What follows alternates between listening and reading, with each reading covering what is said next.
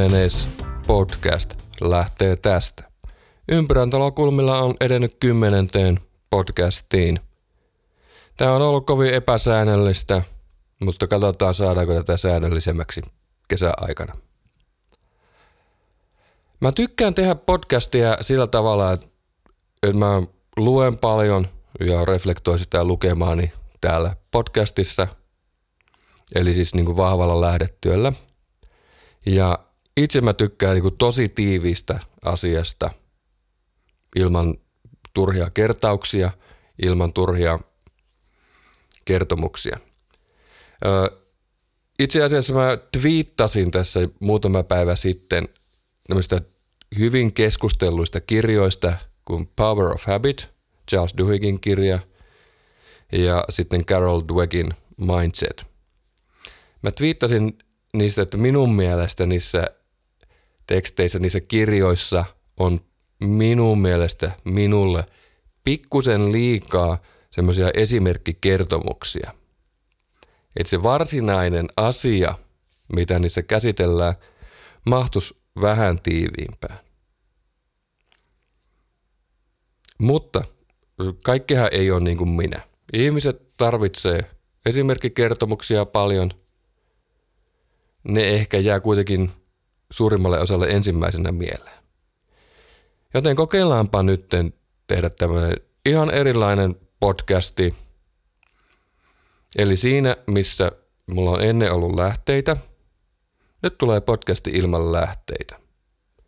Siinä, missä aikaisemmin ollaan paljon siirrytty suoraan asiaan, tehty hyvin asiapainotteista, tai ainakin yritetty tehdä hyvin asiapainotteista.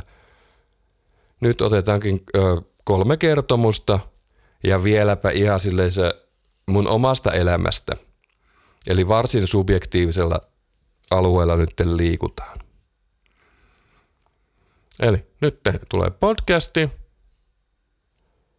omasta elämästä ilman lähteitä. Kolme kertomusta. Okei, mistä nämä kertomukset nyt on? Eli pysytään edelleen tässä podcastin vakioaiheissa, joka on oppiminen, luovuus, motivaatio, itseohjautuvuus ja niin edespäin. Eli mä kerron kolme kertomusta omasta elämästä, jolloin asiat on saatu sujumaan, jolla mä oon itse alkanut tykkäämään ehkä semmoisista asioista, jotka ei alun perin ole ollut mulle mitenkään mieluisia, eikä mitenkään mukavuusalueella. Asioita on saatu maaliin, eli, eli on tullut jotain tuotosta aikaan, jotain ollaan saatu aikaan. Äh, ensinnäkin semmoinen nihkeä suhtautuminen asioihin on saatu kääntymään todella mukavaksi ja uppoutuneeksi läsnä olevaksi tekemiseksi. Tämä on ennen kaikkea säännöllisyyden ja tavan ylistyslaulu tämä podcast. Näissä esimerkkeissä aikatauluissa ollaan pysytty, jopa ne on voitettu ja aika reilusti. Ja paitsi että tämä on säännöllisyyden ja tavan ylistyslaulu, tämä on myös itsesäätelyn ja ajanhallinnan. Mm. Ajanhallinnan yleis, tämmöinen ylistys tämä podcasti. Okei, mä oon aikaisemmin puhunut podcasteissa tämmöistä kympintytön strategiasta. Tämä nimi muuttuu. Tämä nimi muuttuu. Mä oon saanut hyvin paljon paljon tästä somepalautetta. En mä hyvin paljon ole saanut, mutta jonkun verran somepalautetta. Se on vähän ikävän tämmöinen jaotteleva. Tämä muuttuu ja tämä muuttuu ytimekkääksi. Mä en ole vielä keksinyt uutta nimeä tälle strategialle, mutta mä keksin sen. Se tulee olemaan lyhyt ja ytimekäs semmoinen vähän semmoinen hashtagimäinen nimi. Ei, saa ehdottaa. Saa toki ehdottaa, että mikä laitetaan nimeksi. Hei, tämän mun idean ydin on se, että oppimisen tieltä raivataan kaikki esteet, jolloin se oppiminen tehostuu ja se myös nopeutuu.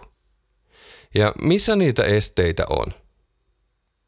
Ne suurimmat esteet on aina siinä lähinnä omassa ajattelussa. Okei, ulkopuolella on esteitä. Niitä on hyvin paljon. Mä tuun kertoa näissä kertomuksissa myös niistä. Eli Suomi on ankeuttajien ja latistajien luvattu maa. Mutta omassa ajattelussa, omissa asenteissa, omissa suhtautumisessa asiaan, mahdollisissa ennakkokäsityksissä, niissä on yleensä suurimmat esteet sille omalle oppimiselle, sille oman oppimisen nopeutumiselle ja tehostamiselle. Mä tietenkin nyt puhun semmoisille ihmisille, joilla on jo semmoinen luontainen motivaatio ja halu oppia asioita ihan omatoimisesti.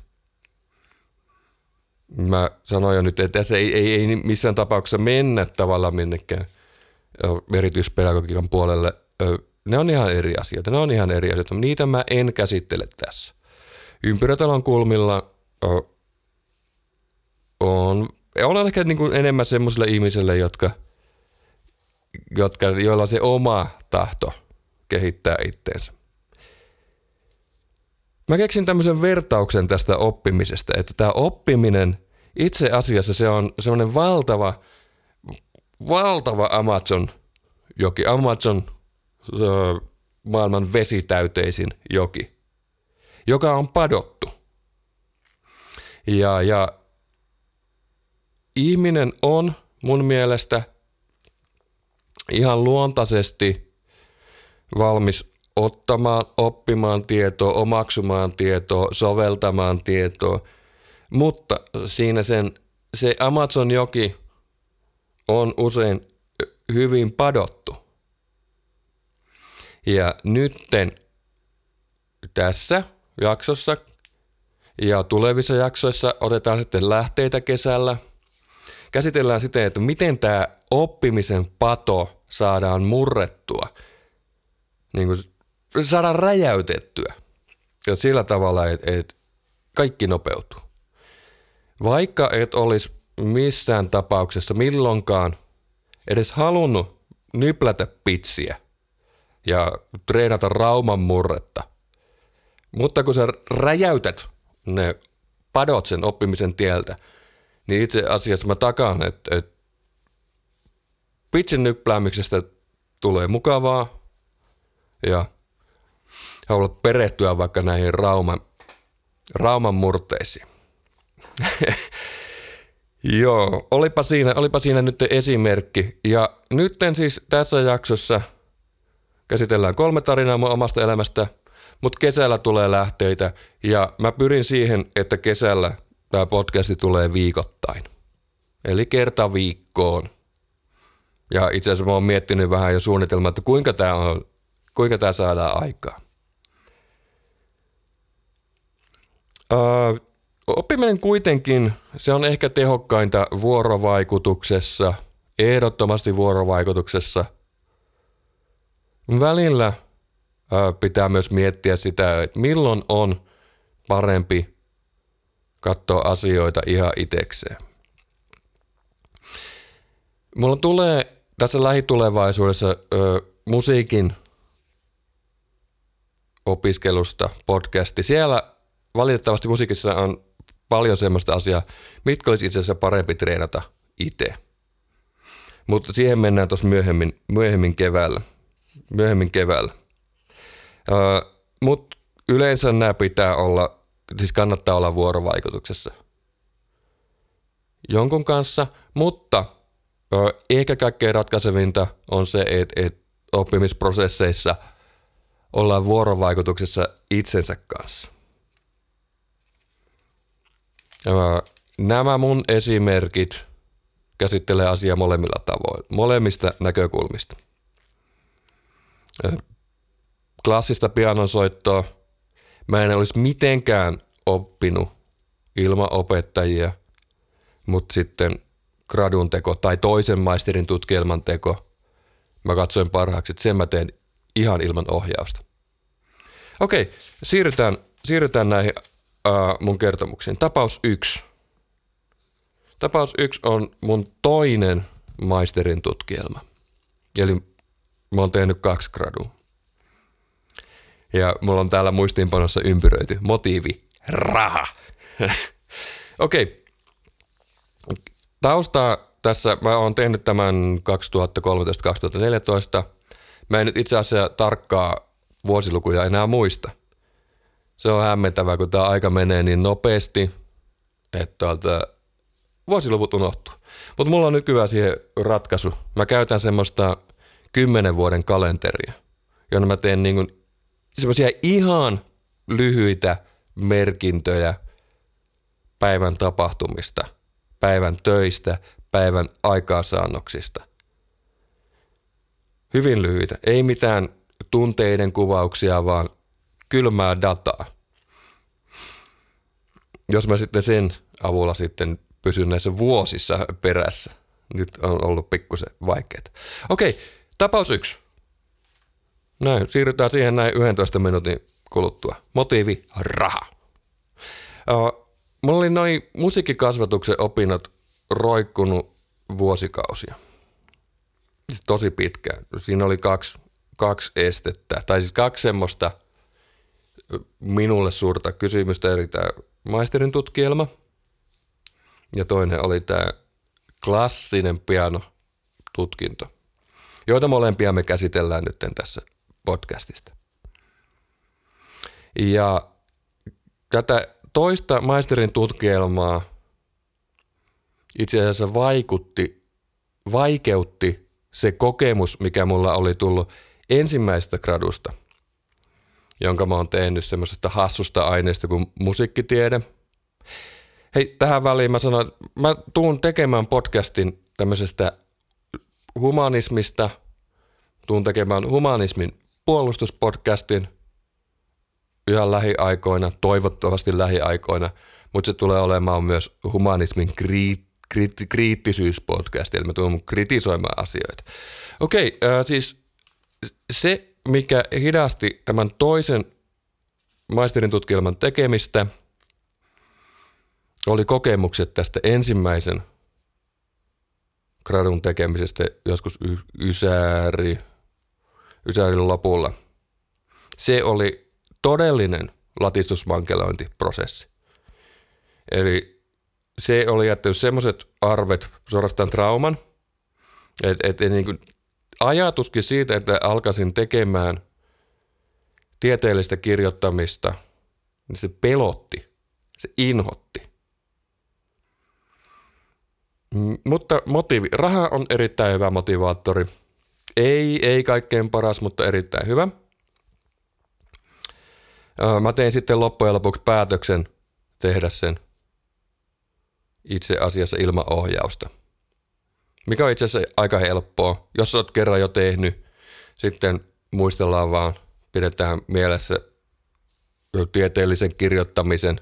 Siis kyseessä on kuitenkin harjoitus, ei mikään varsinainen väitöskirja – kuitenkin tieteelliseen kirjoittamisen perusperiaatteet, hyvä lähdetyö, hyvä lähdekritiikki, öö, hyvä argumentointi. Siinä on jo niin paljon asioita, että jokaisen suomalaisen itse asiassa mun mielestä pitäisi tehdä se maisterin tutkinto jollain alalla kuitenkin loppu. Ää, oli mulla siis aitoja kiinnostuksen kohteita myös, tai siis on edelleen musiikkiteknologia, ja itse asiassa siinä luotiin myös pohjaa tälle koko podcastille, eli, eli asioille, jotka käsittelee motivaatiota, luovuutta, oppimista, ää, flow-kokemusta. Eli todellakin mä oon lukenut Shizen Behind työt. Ja tosiaan tämä ensimmäinen gradu oli tosi, tosi niin kuin traumaattinen kokemus. Siis sitä mankeloitiin, sitä vaikeutettiin. Koskaan ei ollut niin sanottu oikeita tietä, mitään käytännönläheistä ei missään tapauksessa saanut silloin 90-luvulla tehdä. Kaikki piti olla niin kuin jotenkin ultra. Jotain, ei se edes tieteellistä ole, vaan jotain niin kuin, en mä tiedä. Okei, okay. ja, ja kuitenkin mulla oli kiinnostuksen kohteita, niin ratkaisu oli se, että työn oli ehdottomasti, ehdottomasti oltava käytännönläheinen. Niin kuin sanoin, mä haluan humanistiset tieteet käytännönläheiseksi. Sillä tavalla tämä maa saadaan nousu. Ja tästä, että mä haluan sen olevan käytännönläheinen, aiheena on musiikkikasvatus, niin se oli tehtävä töissä. Eli tämä tehtiin, no, periaatteessa opinnot suoritettiin lähes täysin työn ohessa. Okei. Se, miten tämä lähti käyntiin, oli yllättävän nopea. Se runko suunniteltiin yhden, yhdessä tunnissa ja vielä yhden sijastustunnin aikana. Yhdessä siis tuottaa työn ohessa aina pitää olla, hei muistiin, kannattaa olla muistiinpanovälineet tosi lähellä. Mä olin itse asiassa samassa, samalla tehtaalla töissä, missä nykyään sattumalta, ja mä tuurasin kuvista, ja siinä oli A3, chap chap chap. Siinä kaiken siis työn ohessa ö, täytin sen A3 muutamista asiasanoista, josta tämä koko prosessi lähti liikkeelle. Mä oon laittanut Instagramiin itse asiassa eilen kuvan tästä. Onneksi oli muistiinpanot. Muistiinpanovälineitä siinä käden ulottuvilla. Hei, tässä on toinen juttu. Kannattaa aina pitää muistiinpanovälineitä, joko kynää, lehtiöitä tai sitten jotain sanelukonetta. Sanelukonetta siinä äh, lähettyvillä. Nyt mä itse asiassa katsoin tässä viikonloppuna äärimmäisen harvinaisen haastattelun Max Martin Masterclass Polar-palkinnon yhteydessä, missä hän kertoo, miten syntyi tämä Hit Me Baby One More Time biisi. Eli se syntyi unessa, hyvin väsyneessä tilassa. Rupean kertosäessä mä päässä. Ja Martin miettii, että nouseeko hän niin kuin äänittää tämän. Ei jaksaisi, ei millään, mutta silti jotain niin kuin siinä keskellä yötä lauleskeli sanelukoneelle. Silloin oli sanelukoneessa semmoisia kasetteja. Ja kappale meni sitten ykköseksi jokaisessa maailman maassa. Että, öö, ehkä kannatti muutamaksi sekunniksi herätä. Okei, öö, runko siis, palataan mun kertomukseen. Runko suunniteltiin yhden sijaistunnin aikana tosi nopea kyselytutkimus. Mä oon nyt kattonut sitä gradua, niin ei se välttämättä mitään hirveän hienoa ole. Sillä on kuitenkin 5-600 latausta. Mä en viitti linkata sitä. Se nyt tuntuu vähän hassulta. Mä tekisin sen vielä paremmin nykyään. Ei se niin hirveän häppeli. Kyllä mä ihan hyvät arvosanat siitä sain. Mutta tota, okei, okay, tulipahan tehtyä. Mä oon enemmän mukavuusalueella puhumisessa. Puhumisessa ja tämmöisessä enemmän kuin kirjoittamisessa ja vielä enemmän niin kuin tämmöisessä tieteellisessä kirjoittamisessa. Mutta se, että miksi tämä kannatti tehdä, että näitä hedelmiä korjataan yhä. Hei, mä saan enemmän palkkaa kuin silloin nykyään ja, ja, ja, ja sitten tuota, mulla on myöskin sitten vakituinen työpaikka. Mä en tiedä, onko se nykyään tavoiteltava asia, mutta hedelmiä korjataan yhä ihan tuota, tuolla tehtaan puolella, mutta myös sitten tämä koko, esimerkiksi tämä koko podcast itse asiassa perustuu niihin ideoihin, mitä siinä tuli esille. Okei, mutta tässä on niin iso mutta tämmöisessä kirjoitustyössä. Ainakin silloin muutama vuosi sitten öö, mä en olisi kyennyt semmoiseen syvään työhön, deep workiin, mistä on, olen myöskin tehnyt podcastin joku aika sitten. Kuunnelkaa deep work. Syvä työ, keskittyminen löytyy sieltä. Ja tämmöinen maisterin tutkielma, se vaatii syvää työtä. En tiedä, pystyisinkö nykyään tekemään. Tuskin. No, mä pystyn edelleenkään, en pysty välttämättä keskittymään varttituntia pidempään. On, on, on kyllä tosi monkey mind. Ö, jolloin tämä kirjoitustyö on saatava tehtyä kesäloman aikana. Kesäloman aikana ja mielellään myöskin sillä tavalla, että siinä kesällä myös oikeasti ehtii lomailla. Ja nyt piti todellakin miettiä, että miten tämä onnistuu. Öö, ratkaisu siitä siihen oli se, että mä tein tämän homman varttitunnin pätkissä. Eli mun oma muunnelma Pomodori-metodista. Varttitunti, siis mulla oli ajastin päällä. Varttitunti, lukemista tai kirjoittamista, sitten tauko, sitten taas varttitunti. Ja ihan ehdoton maksimi neljä tuntia vuorokauden aikana. Siis mä en puhu nyt päivästä, koska mä kerron, miksi oli vuorokauden aikana. Ja kun mä aloitin tämän homman, niin se homma pikkuhiljaa muuttui mielenkiintoisemmaksi.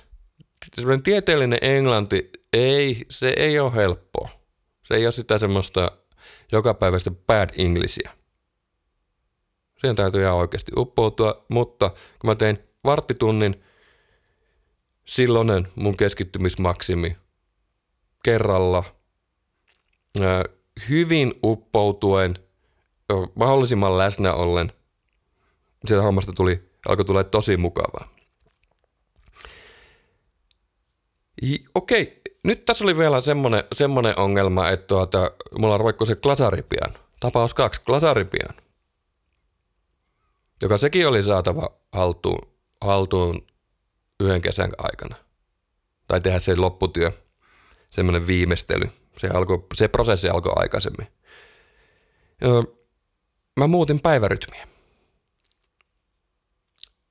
Tästä kanssa voisi tehdä podcastin. Eli mä muutin päivärytmin omaksi versioksi Everyman unirytmiä.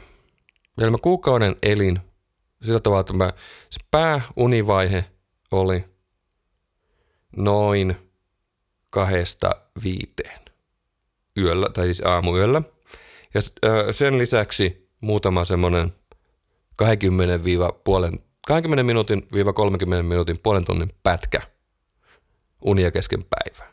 Eli se kokonaisunimäärä oli alle viiden tunnin. Ja aivan loistava. Aivan loistava systeemi, todella virkeä, todella energinen olo. Ehkä minulle tuollainen rytmi on kaikkein luonnollisin. En tiedä, mutta mä kokeilen sitten taas ensi kesänä tätä. Jos on, jos on mahdollisuus vähän pidempään testivaiheeseen, niin suosittelen testaamista. Löytyy netistä tietoa Everyman, uh, Sleep Face ja näin poispäin. Kannattaa kokeilla. Okei, hei, siirrytään tapaus kakkoseen, eli tämä glasaripiano, eli näissä, tämä liittyy myös tähän mukaan, valmi, mukaan musiikkikasvatukselta valmistumiseen. Mä oon mukavuusalueella – kitarasoitossa, bassosoitossa, lähes kaikessa muussa, no en tiedä. Mutta tämmöinen klassinen pianosoitto, missä pitää oikeasti soittaa inventioita ja sonatiineja ja, ja tämän tyyppisiä kappaleita on mulle hyvin, hyvin, hyvin, hyvin vaativaa. kahden käden synkronointi tässä soittimessa on mulle aika, aika vaikeaa. Hei, tätä mä en todellakaan tehnyt yksin. Ja tästä niin kuin otettiin tunteja muutamalta opettajilta. Kiitoksia opettajille, hei. Hei Sara, Hannu. Loistavaa työtä. Uh, eli tunteja on opetet, otettu ja, ja, ja, ja hyvin vaikea asia mulle – mutta jossain vaiheessa se treenaaminen alkoi tuntua tosi, tosi hyvälle. Varsinkin jos soitti semmoisen, soitin Inventio, eli Johan Sebastian Bachin tämmöisiä kaksi äänistä teosta treenasi. En soittanut mitään inventioita, vaan yhtä inventioita.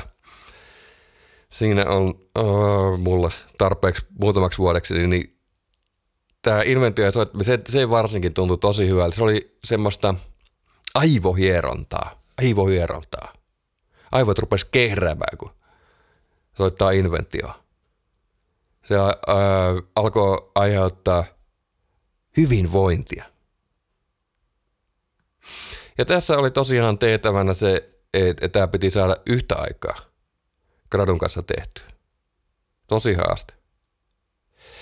Mutta oli vielä vaikeampi oikeastaan mulle kuin toinen maisteri tutkija, koska mä oon teknisesti jo tehnyt sen asian aikaisemmin. Tämä oli jotain uutta ja pelottavaa, mutta ihan sama ratkaisu. Ihan sama ratkaisu tässä. Eli tein 20 minuutin pätkissä. Treenin, kello päälle, ajastin päälle, 20 minuuttia intensiivistä treeniä, tauko, taas 20, tauko, taas 20, sitten ehkä pidempi tauko, ehkä välillä sitä gradua, ehkä unirytmin mukaiset unet ja sitten taas jatkuu mm, maksimissaan kolme tuntia päivässä.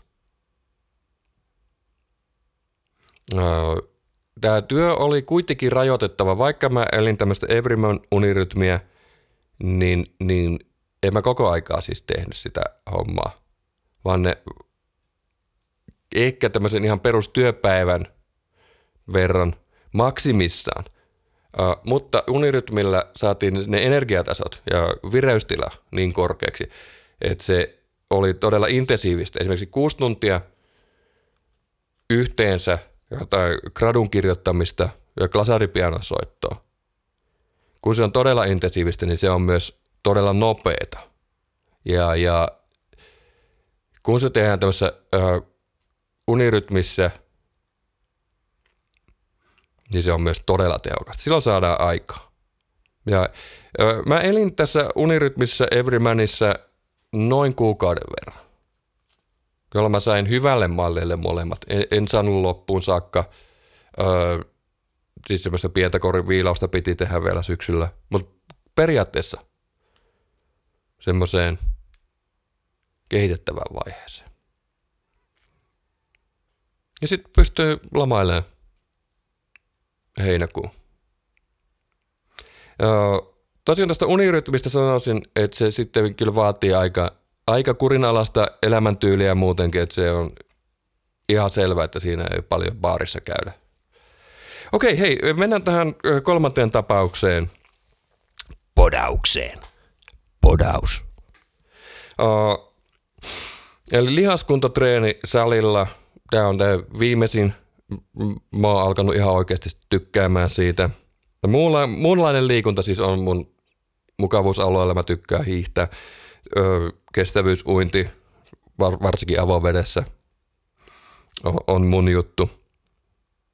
Ja, mutta tämä niin lihaskuntotreeni salilla, salilla käynti, se, niin tuli, se oli mulle alun perin tämmöinen välttämätön paha.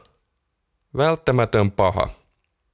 Ja se, mikä mun esteenä siinä oli, oli nimenomaan ne omat mielikuvat Mulla tulee niinku, mä, mä sanon vieläkin asiaa podaukseksi. Tämmöiset niinku salipäivityskuvat ja tämmöinen pullistelu, pullisteluhomma. Ei, ei välttämättä mulle ihan heti, heti, heti nappaa. Mä itse asiassa aloin parodioimaan tätä, näitä mun omia mielikuvia. Ja, ja Mä tein tästä säännöllisen. Aluksi mä lähdin jokaisena perjantai-aamuna meidän faktorin, meidän tehtaan salille. Mä merkkasin sen kalenterin. Mä merkkasin sen itse asiassa lukujärjestykseen. Myöhemmin sitten mä oon pitänyt edelleen säännöllisenä, ei vielä pahempi aika, jokainen perjantai-ilta, eli mä oon ollut tuolla uimahallin pommarissa tekemässä lihaskuntatreeniä. Ja mä huomasin yhtäkkiä sitten, että hei, tää on mukavaa. Tää on mukavaa. Eli jälleen kerran tämä säännöllisyys, tavan tekeminen, Mutta ennen kaikkea niin kuin näissä kaikissa asioissa on pitänyt tarkistaa se oma ajattelu ja ne oma ajatteluesteet. Okei, hei, mitä kaikesta tästä nyt voidaan oppia tai mitä mä oon oppinut? Eli jos haluaa niin kuin todella sen oppimisen saada huippuunsa nopeaksi, siis se säädöllinen tekeminen, kalenterin merkkaaminen, ajan ottaminen tehdään vaikka vartti kerrallaan, se on tärkeintä. Sitten tämä mielikuvien prosessointi. Eli minkälaisia mielikuvia on esimerkiksi gradun tekemisestä. Ja siinä oli mulla niinku tosi iso työ, koska ne mielikuvat edellisestä prosessissa oli niinku tosi negatiiviset. Et samoin joskus joku tämmöinen niinku podaus. Et, et se, siinä oli niinku jopa semmoisia asenteita löydettävissä. Näitä mielikuvia, psykologisia esteitä, näitä kannattaa prosessoida ennen jokaista tämmöistä isompaa projektia. Tekemisen aikatauluttaminen. Milloin pitää olla? Gradussa öö, mä aikataulutin luvuittain. Milloin pitää olla se luku valmiina, milloin pitää olla se luku valmiina, milloin pitää olla kuvat valmiina ja niin edespäin. Ja sitten, hei, siihen tekemiseen pitää uppoutua. Elämä tapahtuu tässä hetkessä ja nyt. Elämä tapahtuu tässä hetkessä ja nyt. Det finns bara nuet på svenska. Eli se läsnäolo siinä tekemisessä. Sen kun tekee jotain, oli se jotain lukemista, puhumista, kirjoittamista, podcastin puhumista, klasaripianotreeniä, niin se mielenhallinta, itsesäätely on saatava semmoiseksi, että siinä ei todellakaan mietitä mitään muuta kuin sitä tekemistä. Hei, tässä kolme kertomusta omasta elämästä. Lähteitä ei ollut, lähteitä tulee kesällä jatkossa. Miten tämä jatkuu tämä ympyrätalon kulmilla? Mm, se musiikkikasvatus, musiikki, ei musiikkipedagogiikka, ei kasvatus, vaan pedagogiikka, musiikkiopetus, teemallinen, huipsippersen ajatuksia, prosessoiva podcast tulee jossain vaiheessa. Humanismin puolustuspuhe tulee jossain vaiheessa. Motivaatiotutkimuksen viimeisimmistä suuntauksista tulee. Sitten joskus on hirveä motivaatio ruveta. Mutta nyt on esimerkiksi täällä hirveä kiire. Mä en tiedä missä vaiheessa meitä siinä lukee. Mutta ehkä mä voisin hyödyntää näitä asioita, mistä mä oon just saarnannut. Eli pikkupätkä vaikka varttitunti kerrallaan joka päivä intensiivistä tekemistä, eli kyllä näitä rupeaa tulee. Mutta viimeistään kesällä ympyrätalon kulmilla mahdollisimman säännöllinen. Hyvä kuulija, minä kiitän, minä kiitän ja jatkoa seuraa aivan varmasti. Kommenttia Twitteriin ja muutenkin. Minä kiitän Ympyrätalon kulmilla jatkuu ehdottomasti viimeistään kesäkuun alussa. Palataan. Moi.